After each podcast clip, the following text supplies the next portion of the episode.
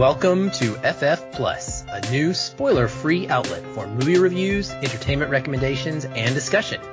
Here you will find a little bit of everything, from what's been entertaining us, to trailer reactions, industry hot topic conversation, and even film award predictions.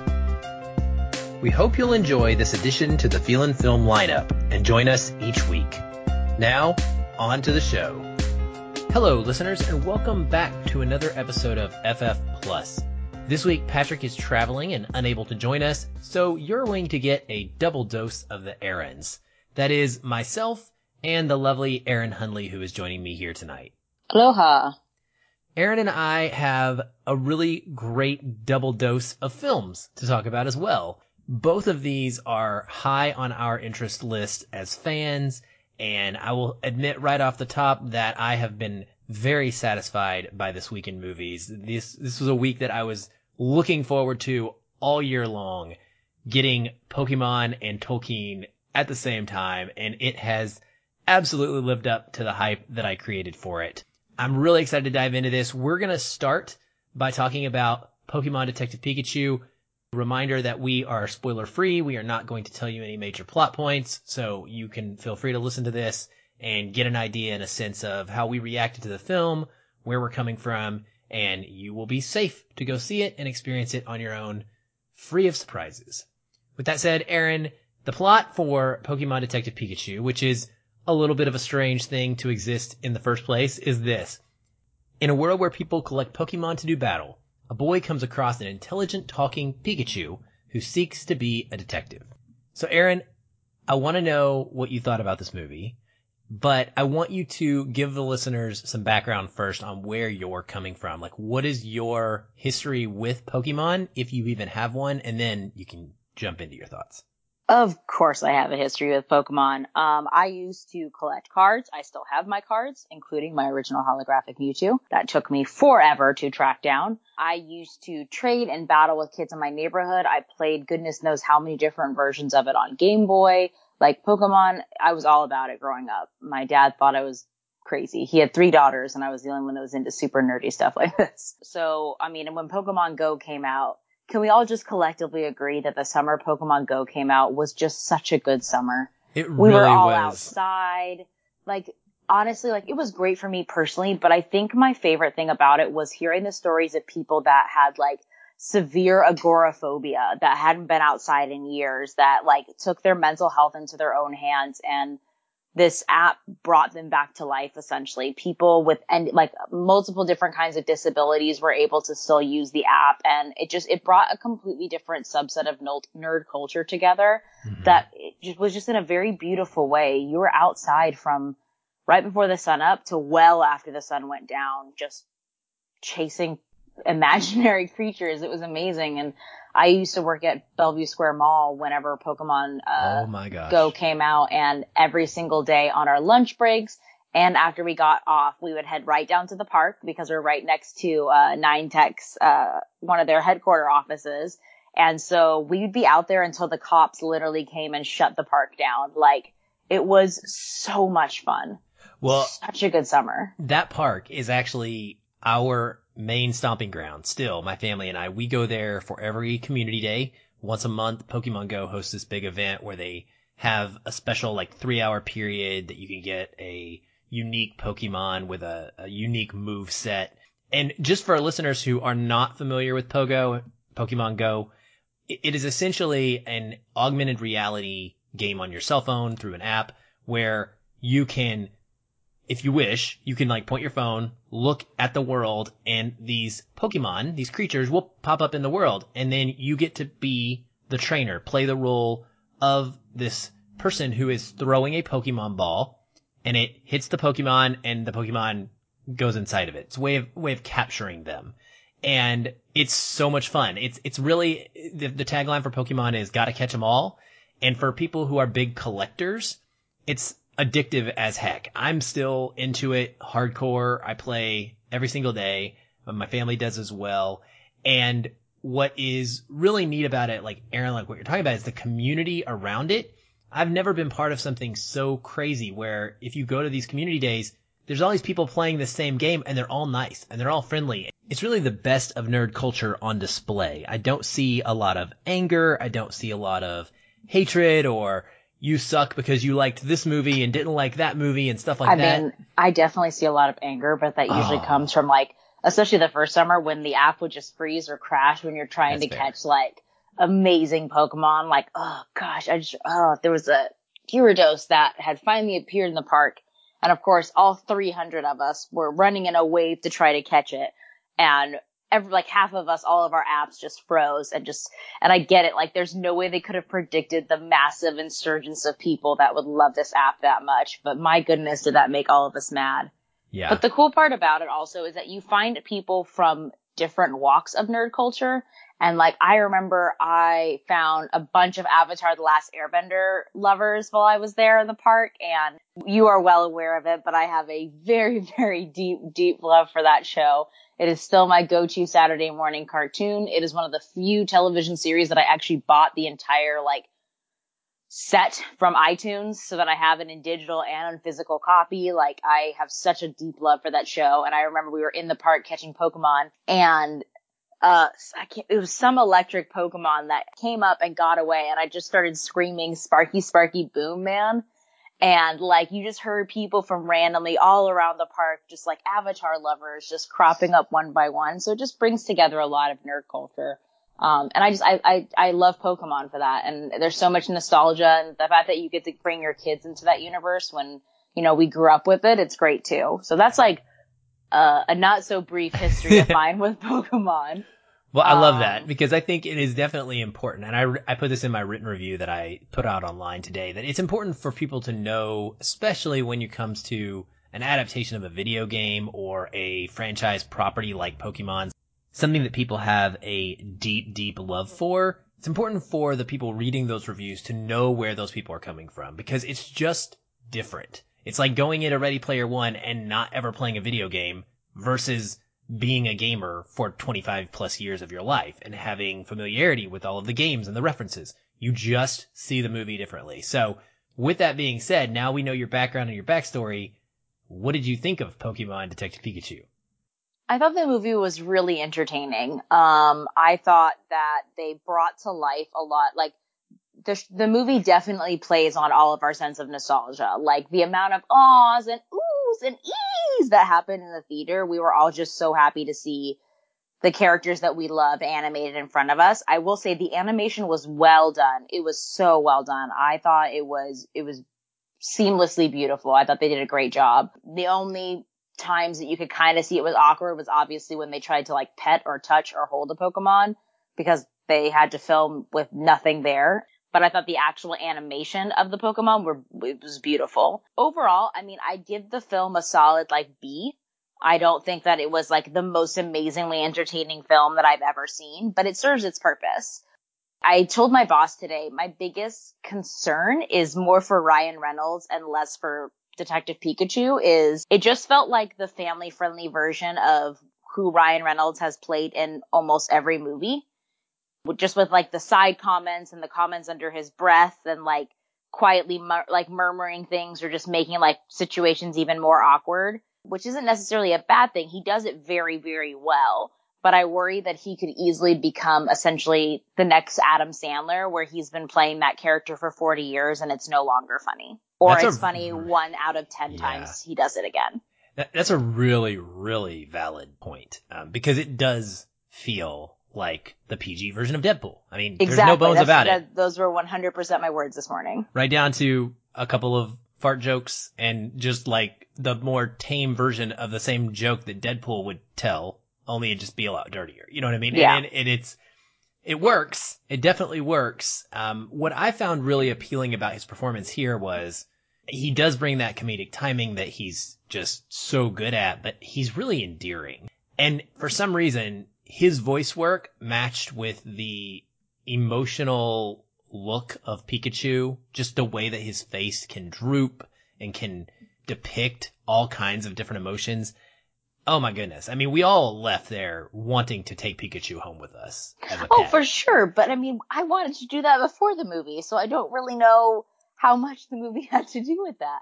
I vote. I mean, at, like you know, when you first start playing on a Game Boy, you have to choose from the original three. I was always a Bulbasaur girl, so like when they, I, I was Squirtle, so I wasn't Pikachu either. yeah, but when they like when those Bulbas cropped up, oh my gosh, my heart just, oh, I was so happy. But I mean, I think that the movie does a great job. Like personally, I thought the movie did a great job 75% of the time. To me, the ending was really predictable. I got there probably in the first about 30 to 45 minutes of the film. But aside from the actual full resolution, like the plot or like the, like the villain of the movie, the plot of what they want to do, I thought was really well done. Um, I thought that they did a great job of talking about like the duality of Pokemon. Um, so I, I, I feel like the film is going to be a, a great family film, a great film for those of us that grew up with these characters. It's very entertaining. Like I said, it serves its purpose and it definitely hits that mark. Yeah, I was not that smart, I guess. I actually was talking to the press rep when we got out of the film and I was like, man, that was so great. And she's like, you didn't see the end coming? She said, I, I picked that out like right away. And I was like, nope. I was completely surprised. And so yeah, it just seems super predictable. I- and like, I'm trying really hard not to give any spoilers, but part of me was just like, there's like a recognition factor that you'd think would have happened Right. and it didn't. And Well, it makes sense after the fact, of course, but at least to me. But I guess I was just so wrapped up in the nostalgia, like you said, and being so ingrained with this. I mean, I'm staring at Pokemon like for an hour probably combined out of every single one of my days as I'm catching these things at work while I'm, you know, in between phone calls or whatever the case may be, or I'm out going for a walk and catching Pokemon while I'm doing it, or while my son's playing soccer.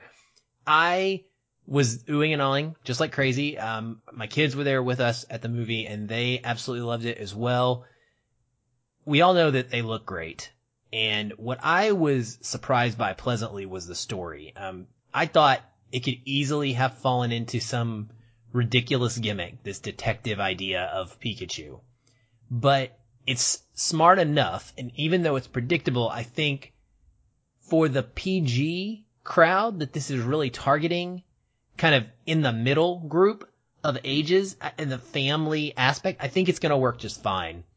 Because it's not, even if they understand it or pick it up a little bit early, what's going on, it plays out well. I like the fact that the movie is a noir in the beginning, and it really does have like some of the, the famous noir sensibilities to it. Yeah, a- there were parts of that in the script that I I liked in certain areas, but the problem was they didn't stick to that theme. Like it didn't open as that theme, and it like it was once he got to Rhyme City, and then after he met what's her face, like that theme just kind of like disappeared. Yeah, Lucy comes into the picture. Really great acting, I thought. I loved the performances here. Um, she joins up with our main character, Tim, and it's Tim, right? I think it's Yeah, Tim. Yeah, Tim Goodman. Honestly, Justice Smith, I enjoy him so much, and I'm so excited for him and for his future. Justice Smith is just, I thought he was hilarious in Jurassic World: Fallen Kingdom, and I, I personally have always had a soft spot in my heart for the guys that look like they're just super awkward, but like it's, un, it feels so natural. It feels so unscripted awkward and I love that. Like I, I feel, I feel very seen whenever that happens on screen as I feel I'm like, oh, cool. That, that's me. Okay. I'm watching myself. That's great. Yeah. Just like with the sarcastic comments and the quick quips, like he did such a great job with his material.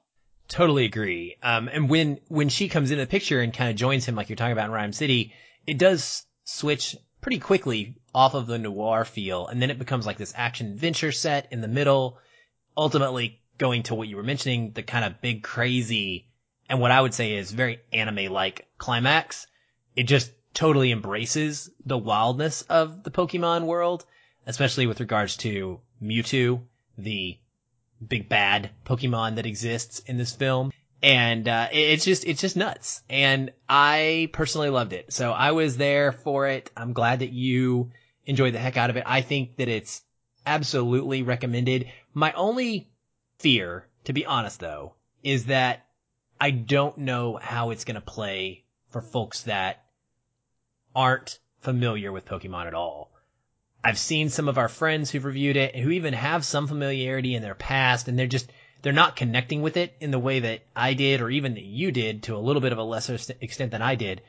I've heard a couple of comments from people who said they had no familiarity with Pokemon. They still thought it was adorable and loved it, but there's just another level that it gets taken to when you know who these characters are and where they come from and, and their history. And the film does a good job. It drops nuggets through dialogue without feeling like it's giving exposition to explain some things. Like in the very first scene, I think it's a really great opening scene. They meet a specific Pokemon and he has a really, really tragically sad, but also kind of funny backstory. And they, they explain that, but they do it casually. And then they kind of go into the explanation of what Pokemon is and how the battles work and stuff. And I just thought it was pretty well integrated, uh, you know, the way that they tried to bring that to the general audience without just stopping the whole movie at the very beginning to be like, here's what Pokemon is.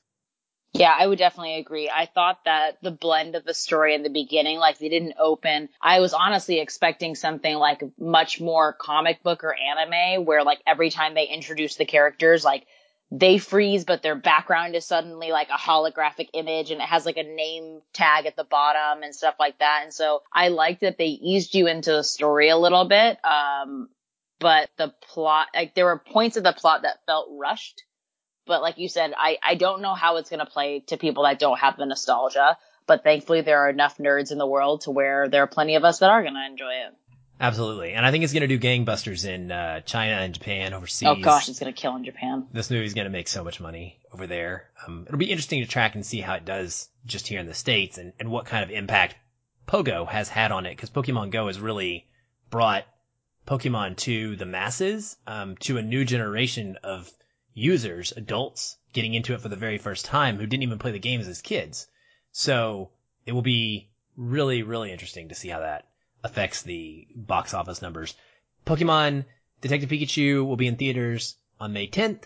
Uh, if you're interested, you can hear me raving even more about this film on the In Session Film Podcast later next week. I believe on Monday. I don't know what the day for Monday is at this point, but I will be joining those guys to talk about Pokemon Detective Pikachu. They're coming at it from a no knowledge standpoint, so I'm excited to have that talk with them and kind of compare notes and see how we saw this movie differently. All right, the other movie that we're going to discuss, or I'm going to discuss, Aaron, is uh, Tolkien. This is the biopic about Professor J.R.R. Tolkien. Uh, it explores his formative years uh, for the author, and it helps him, or looks at him as he finds friendship, love, artistic inspiration among a group of fellow outcasts at his school. Now, if you're not familiar with the name J.R.R. Tolkien, I don't know what rock you've been under, but this is the man who wrote the famous book The Hobbit and the Lord of the Rings trilogy. He created Middle Earth as a whole and has a, a beloved fan following, a very devout one at that. I was super excited about this. So Aaron was talking earlier about her love and passion for Avatar, The Last Airbender. For me, that's The Lord of the Rings. It will always and forever be my number one fandom. Um, I have a 2000 plus piece Lego tower that I put together while watching the trilogy last year sitting behind me right now. I have special collector's editions of all of the novels. Um, I have all kinds of stuff um, related to this series, and it just is. It, it's very special to me. The Hobbit is my favorite book of all time. So to say the least, I was both anticipating and very nervous about this Tolkien biopic. Nicholas Hoult plays J.R.R. Tolkien, and I think he does a phenomenal job in doing so. And Lily Collins plays his wife to be Edith Bratt.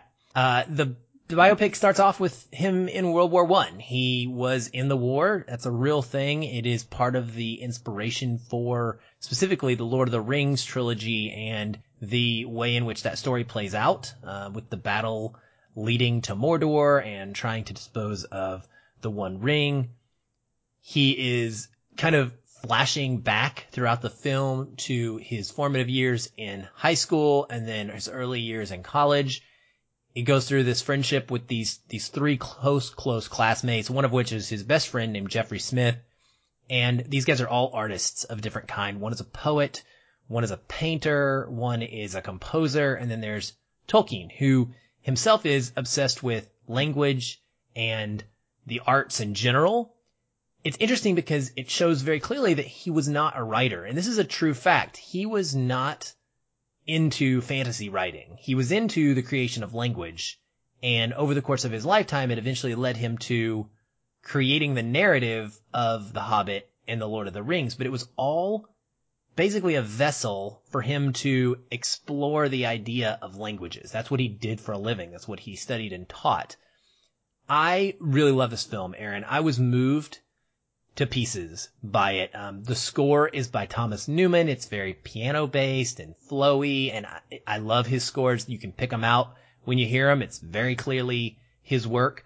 No different here. Cinematography is really good. It's bright. It's clear. There's some great imagination sequences where we get to see kind of dragons coming out of smoke and the fire and things of that nature. And honestly, it just provided us with a great backstory for what Tolkien's inspirational years might have been like. I think the key with this biopic for people to understand is that it's not about him writing the books. Okay. There are a few references to the Lord of the Rings or to Middle Earth, to the Hobbit, but the movie ends with him beginning to write the Hobbit. This is not the story of what happened when he was friends with C.S. Lewis and actually writing the novels. It's about how he became the man he was that led to the man who ended up writing these books. To that point, there is one big thing that's missing, and that is his faith. It's not really mentioned. He was an orphaned young man, lost his mom at an early age, and was raised by a father in the Catholic Church. That did help form who he became, and eventually his faith was also an enormous, enormous part of his writing. But it's not really presented here because we're not talking about his actual writing. And so I just want to make sure that that's kind of clear for people going in because that is the one thing that I've seen a lot of criticism about not being included in the film. Other than that, I think it does a really good job. For those that are not aware, the Tolkien estate is notoriously difficult and stingy with their release of rights to do anything with Tolkien's material and they had nothing to do with this, so they were not able to be consulted. Tolkien himself is not alive, so there are some artistic liberties that are taken here, but they all service the bigger idea, I think, for me of who this man was, and it comes down to that point again, what it was like for him to go through these experiences and how they shaped his inspiration to become the writer of these classic, famous novels. So I absolutely love it. Um, I highly recommend it. It's one of my favorite films of the year. Again, kind of like Pokemon Detective Pikachu, I gotta be honest and say that because of my personal love for this man's work and my fandom for it, I know I'm coming at it from a little bit of a different place, but the acting is phenomenal and, uh, it, it's really, really good. And I know you were excited to see it, Aaron. What, is there anything that you're looking for in a biopic like this that maybe would upset you if it wasn't there? I don't know if there's something that I'm particularly looking for. Like you said, I'm I'm well aware of how his family is with his with the rights to the estate, and I completely understand. I like fun fact. I actually um, until maybe about two years ago, when life just started happening at a ridiculous rate, I used to read The Hobbit every year. It was part of my uh, summer tradition. It was the first book I read every summer. It is um, the I, I'm gonna interject. It's the only book in my entire life that I read every single year. So we are alike. I read yeah. it every fall and I try to alternate volumes. So sometimes I'll read it. Sometimes I will listen to the audiobook. Sometimes I'll listen to a dramatized edition. But I'm right there with you. It's my favorite. I can never time. do audiobooks. I've tried so many times. I can't stand. I can't stand being read to. Like I have to reread everything I get read to. Yeah, you're um, a nerd. That makes sense. Yeah, but um, I remember when I was a kid, uh, my dad got me the animated or the cartoon version of The Hobbit and um, I will never, literally, in the middle of nothing, nobody could say anything ever, and that stupid song from the movie will come into my head, and randomly I'll just hear Frodo of the Nine Fingers out of nowhere. Absolutely out of nowhere. And it's the most annoying thing in the world, but the Hobbit has just been like ingrained in my life. And um, I was really looking forward to this. I think Hoult is a brilliant actor. I've really enjoyed watching his career blossom, and I'm really happy that he's being taken more seriously lately. I thought he was a great choice for this role. I don't know. I'm just, I think I'm, I'm coming into it wary just because I'm wary of all biopics that I go into, just like I am with like, I'm super excited to see Rocketman, but I'm also wary about it. But I don't think that there's necessarily anything that they could exclude. But I think that the disclaimer that you're giving is very important that people understand that this is not about him writing his most famous collected works. It's about the life leading up to those moments.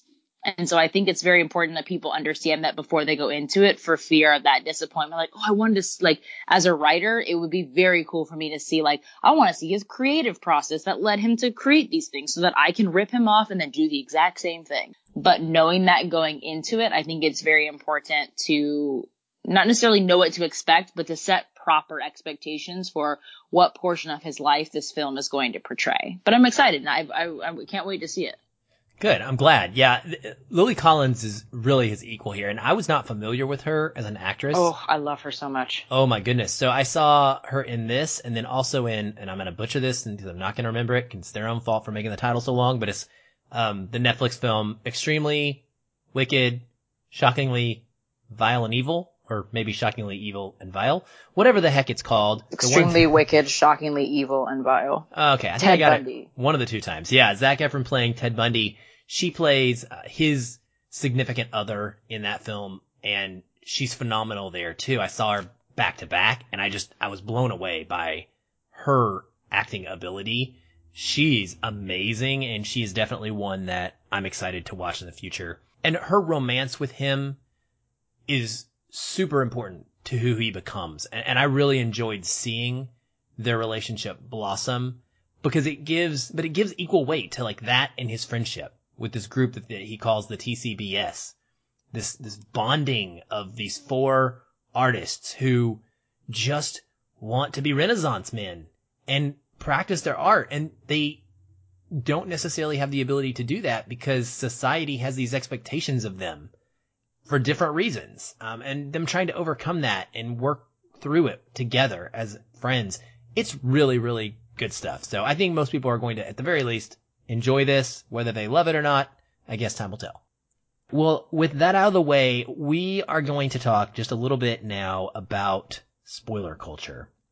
We're still not spoiling anything, listeners. We're not going to like tell you how Endgame ends or anything crazy like that. But the fact of the matter is, this is a big deal right now with film fans. People who use Twitter and are familiar with the hashtag film Twitter. This is a bunch of folks who are all in an uproar over the idea of do you spoil or not to spoil? That is the question.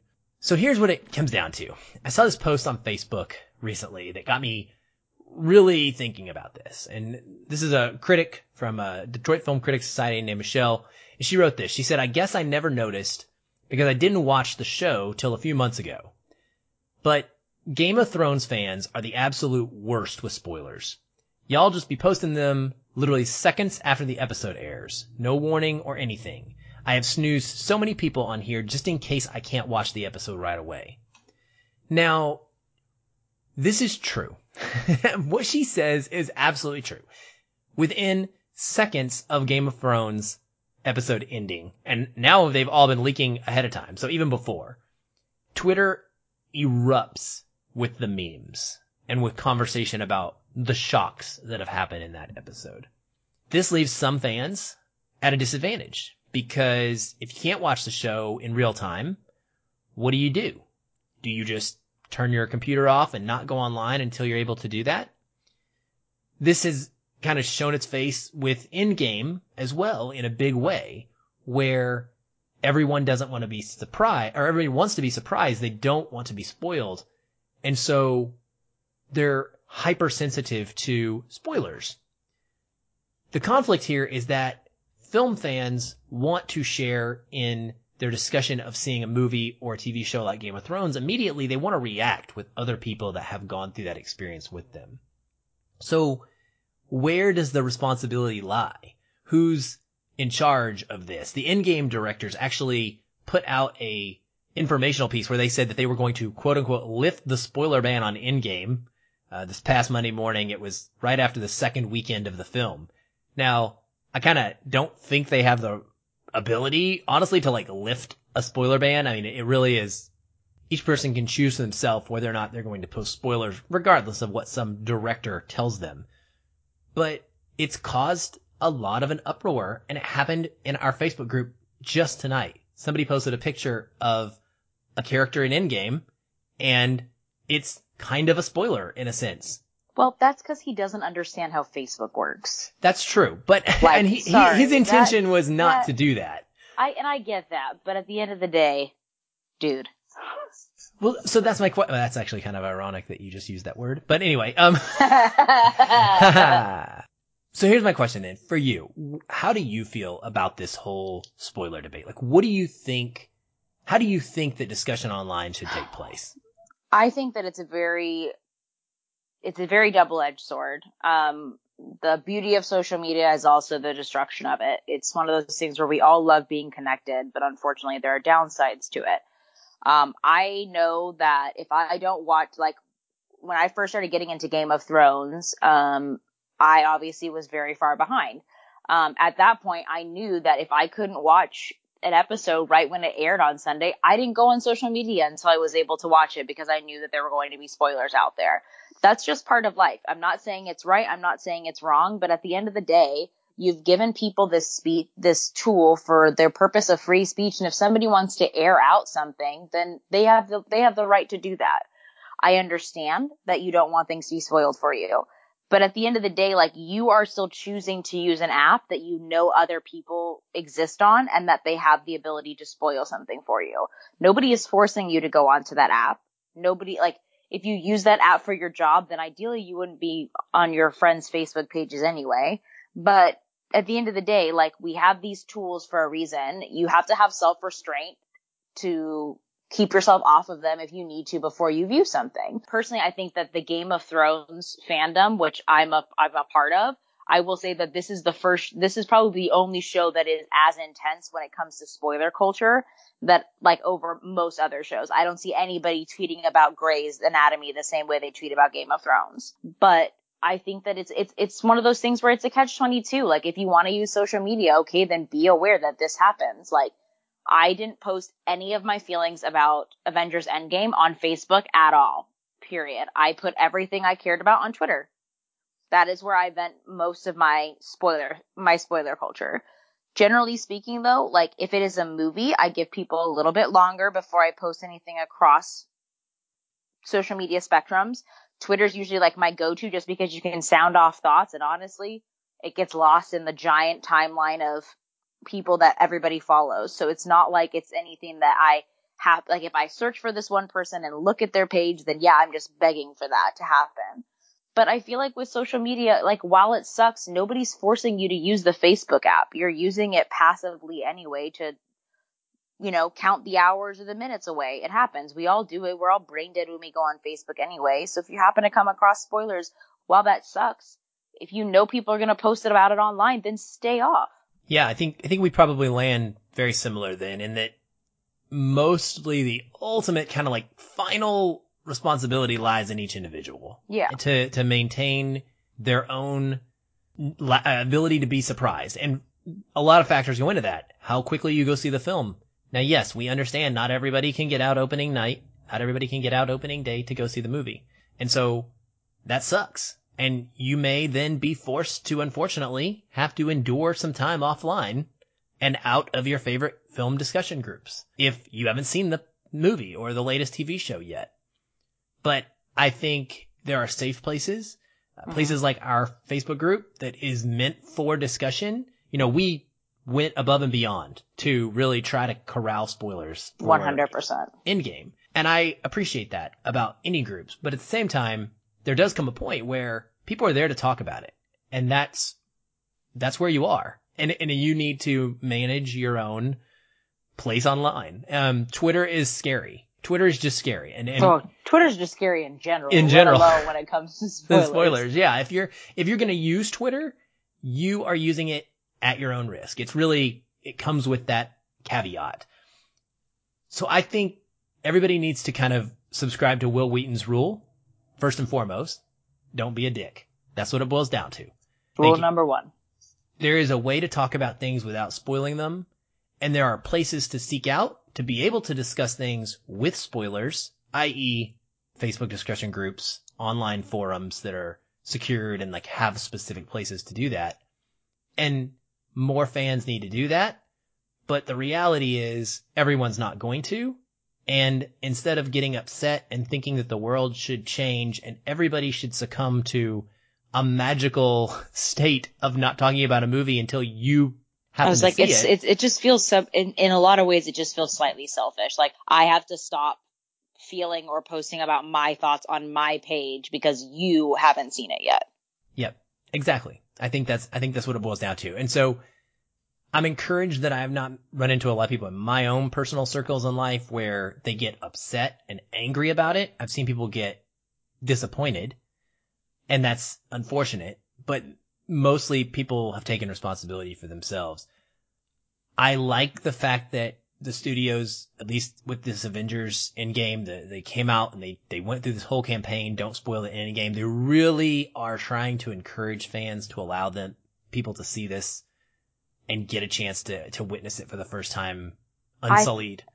I, I thought that was really smart. Um, like once the movie came out or even like the week of the release, them talking about those things but I have a really big problem with the way that Disney handled the filming of Avengers to avoid spoiler culture. So like there's the spoiler mm-hmm. culture on our end as viewers and spoiling it to other potential viewers, but I'm sorry, almost every single star from Avengers Endgame talked about how unbelievably awful it was that they flew out to a set. They didn't know where they were flying to. They didn't know what movie they were filming. They got no script or no pages until the day they were supposed to film. So they had no pre- preparation to get into character. They had no idea what was happening. And when they got those scripts, every other character's lines were redacted but their own. So they had no idea who they were talking to. They had no idea how to deliver lines. And like going back and watching the movie, you're sitting there, you're like, oh, that's why that line is super flat. That's why this doesn't land or that's why this is super awkward. It's because they're just talking to a green screen. There's nobody there. And to do all of that to avoid spoiler, spoiler culture I think is unbelievably ridiculous. Now, I'm sorry, but it's Tom, it's Tom's fault because Tom kid can't keep cannot his mouth keep shut. his mouth shut at all. No. And I get it when you're super excited and it makes you an endearing Hufflepuff as much of a Gryffindor as you want to say that you are. But at the end of the day, because of that, it, because of him, the, everybody else is now having to suffer when it comes to the filming. Now, there's no way to tell whether or not they would have done this anyway had that not been a previous problem with him but they hadn't done it to any of the other films before then. So it's, it's a potential understanding thing that like this wouldn't be an issue without his participation in the film. But yeah. I think that to take it to that extent is, is very ridiculous in my personal opinion. Yeah, I'm with like you. You're black bagging actors and throwing them into a van and saying, okay, just do what you do best the minute I let you out of here. yeah. And part of it is knowing contracts. I mean, it's open knowledge and it's reported. I'm not going to repeat it, but one of the stars of the Avengers Endgame just got a seven film contract and that was widely put all over social media, of course, and reported. So that takes away a level of surprise. Like we know that character is going to exist for seven movies. When it comes to characters that were in Endgame, we knew that certain contracts were expiring and that takes a, it's, it, it, in a sense, it's a spoiler, right? Because you know that that person can't come back. So they have to be written out somehow. Um, and it's just, it's, it's intriguing how much people want to be surprised and, and their expectations have changed. And it's just a different world because knowledge is everywhere and it moves faster than light and you can't avoid it. If you want to be a participant in online talk and, and forums and having conversations about movies and TV shows with the rest of the um, world, then you've got to kind of, like Bud says, instead of drink responsibly, you've got to uh, use social media responsibly. 100%. Cool. Well, thank you for talking through that with me. Uh, it's been on my mind lately, and I, I really hope that if you're listening to this, you just come away with the thought that you're gonna have to take some responsibility in maybe limiting what you want in order to avoid spoilers and that it's up to you.